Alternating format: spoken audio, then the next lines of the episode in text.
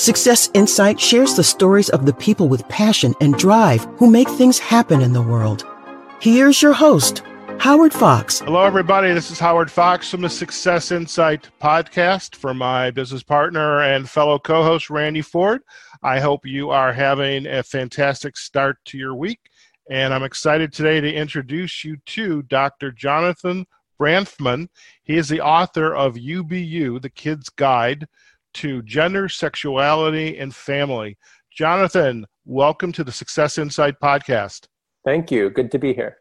So, Jonathan, you know, when I first discovered your book, you know, through some interaction on LinkedIn, the whole topic of directing a book on to kids on in the topic of gender, sexuality, and family, I, I was not used to seeing that.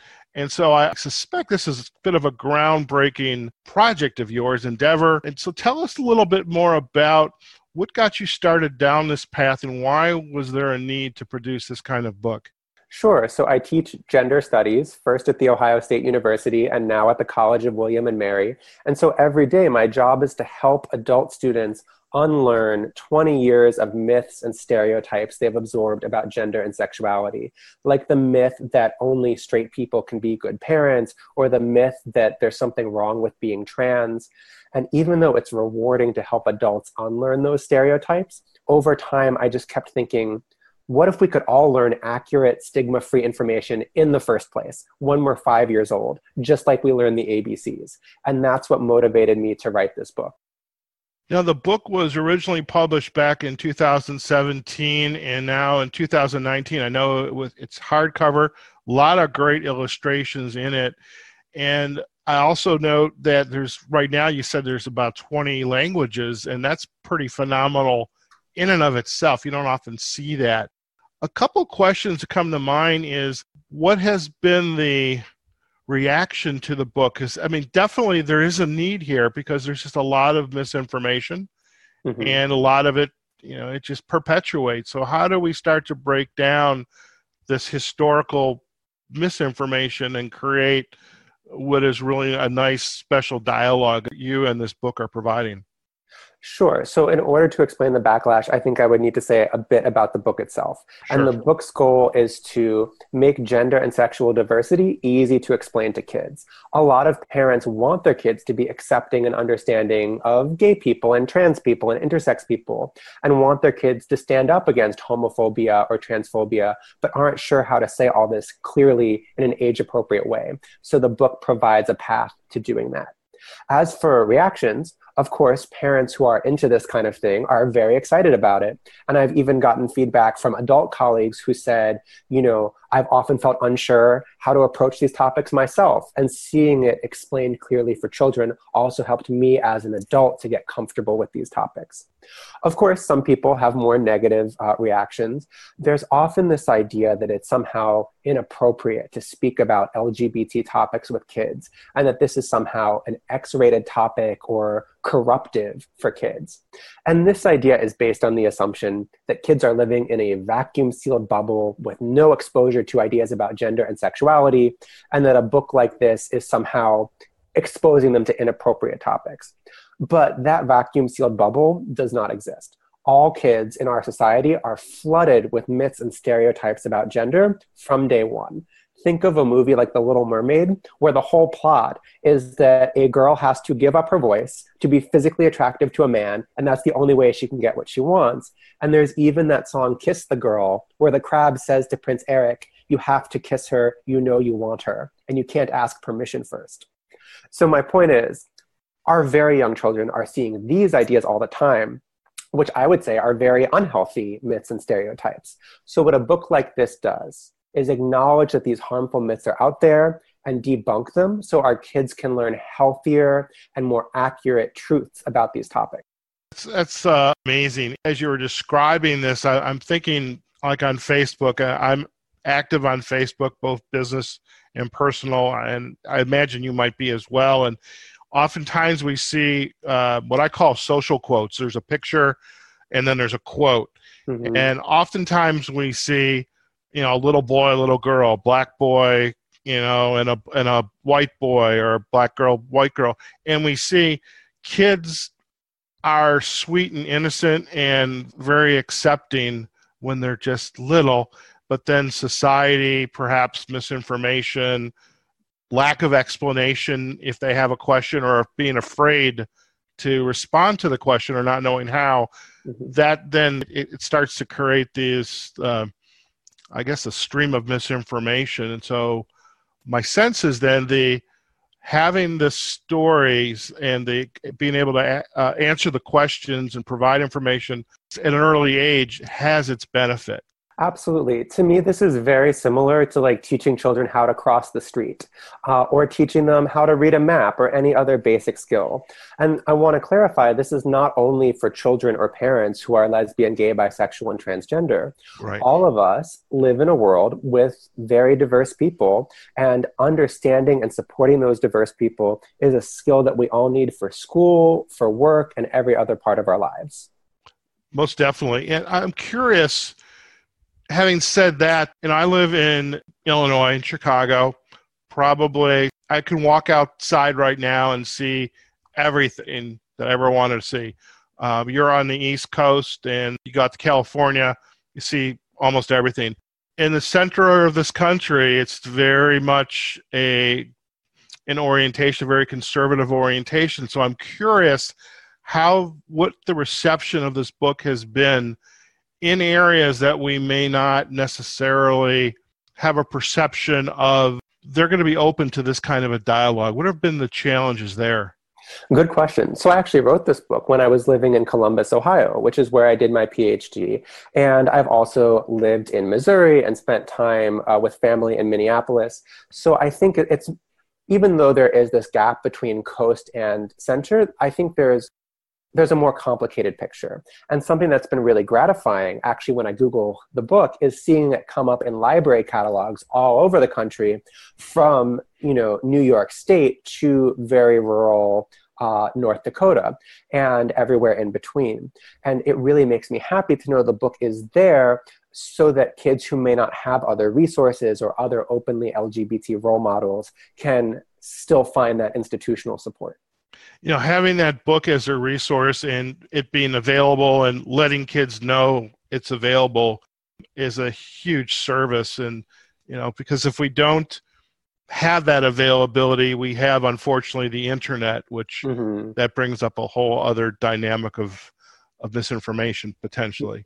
Yes. And making it widely available was a big goal of mine, and that's why I worked with so many colleagues to make it available in 20 languages, including in languages that we often assume wouldn't be good media for this conversation. So, for example, it's out in Arabic, Persian, Russian, Chinese, also Spanish, Japanese, a, a whole bunch of other languages.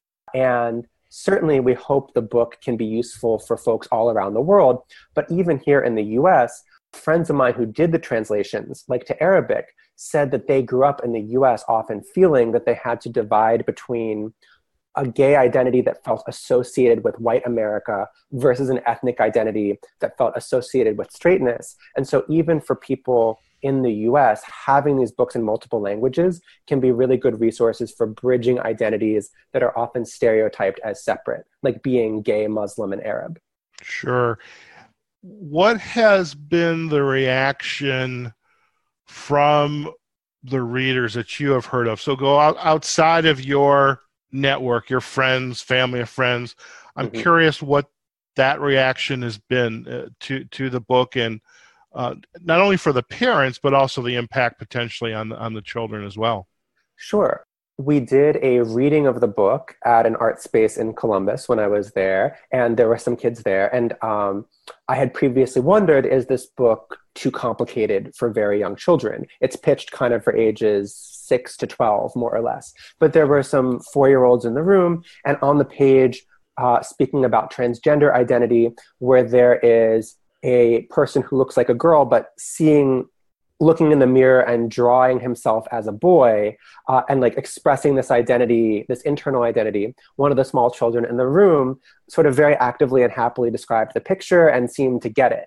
And that was very gratifying. Also i want to give credit to the illustrator julie benbassat for translating these complex ideas into beautiful and clear illustrations. Fantastic. And i'm curious what what has been some other messages uh, about the book that you that you hear and ways that you know what you have created here? I mean this is a gift you know that you've provided. And how do you then take this and build on the success of this book and the translations?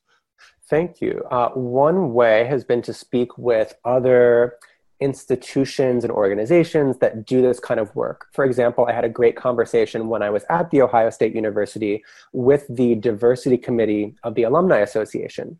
And something I'm really proud of in this book is that it not only explains that gay and trans people exist, but also explains inequality, discrimination, and privilege. And something that made me really happy was when um, that one of the people on the diversity committee, who I believe identified as a white and straight man, said, You know, I had never considered my privilege as a cisgender person. Like, I never thought of it as a social advantage that I can go to the bathroom without being scared that the police will come and arrest me. And knowing that this person in a position of institutional power who was going to decide on future programs had gotten something useful from this book was really gratifying. Fantastic. I'm curious too with the within the age range, you know, the seven through eleven, they have access to the book. They've got the parents who are, are supportive. What feedback, maybe it's advice, mentoring to them to begin to address that a comment or being left out because they're different. If you were coaching these kids, I guess that would be the better word. What would you advise these kids to do? What, what are some of the first things that you or this the book would offer for kids to address, you know, some of the exclusionary activities that are happening to them? Sure. So one thing we say in the book is make sure that you are physically safe when you're standing up to discrimination or bigotry. And that's really important advice because whether it's in a schoolyard fight or as an adult, if you're in like a dark street somewhere, if you see some sort of abuse happening, you have to consider what can I do in the situation that doesn't also put my safety at risk. And that decision may take into consideration other parts of your identity. If you are a white straight man who's six foot five, you may have options in a situation that like an African American lesbian woman in a wheelchair does not have. And therefore you may be able to intervene more directly or physically in stopping, for example, physical abuse against a trans person but all of us i think can use our resources to figure out what we can do. Does that mean you know calling friends yelling for help yelling fire so that more people just come? If you're a kid do you go to the teacher? In other words finding the way that works for you and it's possible for you to disrupt this negative situation. Excellent. Jonathan in the time we have left we definitely are going to provide links back to the book page on Amazon. Where are the other social sites that you would like to direct our listeners to if they want to learn more about you and this work? Sure. You can follow me on Twitter, and we'll provide that link with the podcast. My professional website is also www.jonathanbranfman.com. And uh, I really thank you all for your interest in the work. Fantastic. No, we truly appreciate it, and uh, that's the beauty of this this genre of podcasting, and really starting to focus on book authors is they're not all about the zombie apocalypse. Which, by the way, there are a lot of zombie apocalypse books out there that are being authored, and it's mm-hmm. refreshing to, to have a topic that it, there's definitely the need for it, and you know anything that creates insight and in, in people's lives, uh, we're that's why we call it the Success Insight Podcast. Uh, I want to thank you for uh, taking time out of uh, your busy day. Before we head out, we have a little uh, piece on our podcast called Insight to Go. You know, if there's an insight, a book, a reading, a quote that really resonates for you, what could what would you like to share uh, with our listeners before we head out? Especially if you're a straight person, really keep in mind that you never know who is listening carefully to you to decide if they're safe with you and can trust you. So when I came out of the closet at age 19, it, it even shocked me how clearly I remembered comments people had made years ago. Like when I was five years old, that I heard from another room at a family get together, like hearing jokes about gay people, or hearing somebody not say anything when they heard jokes about gay people. And those memories influenced who I spoke to and when, and you know who I decided could be in my life. And so when you, as an adult or as somebody raising kids, are thinking, you know, does it really make a difference if I stand up to this joke, or should I really be this careful about not using gay as an insult? Yes, because you never know how it's going to come back to you. Thank you very much. That's fantastic insight and certainly a lesson all of us can learn and uh, not pass judgment and be aware of who we are chatting with and who's around us and how that you know even in child development theory one little incident mm-hmm. can carry with us for for years to come. And so i really uh, appreciate the work that you're doing in this space.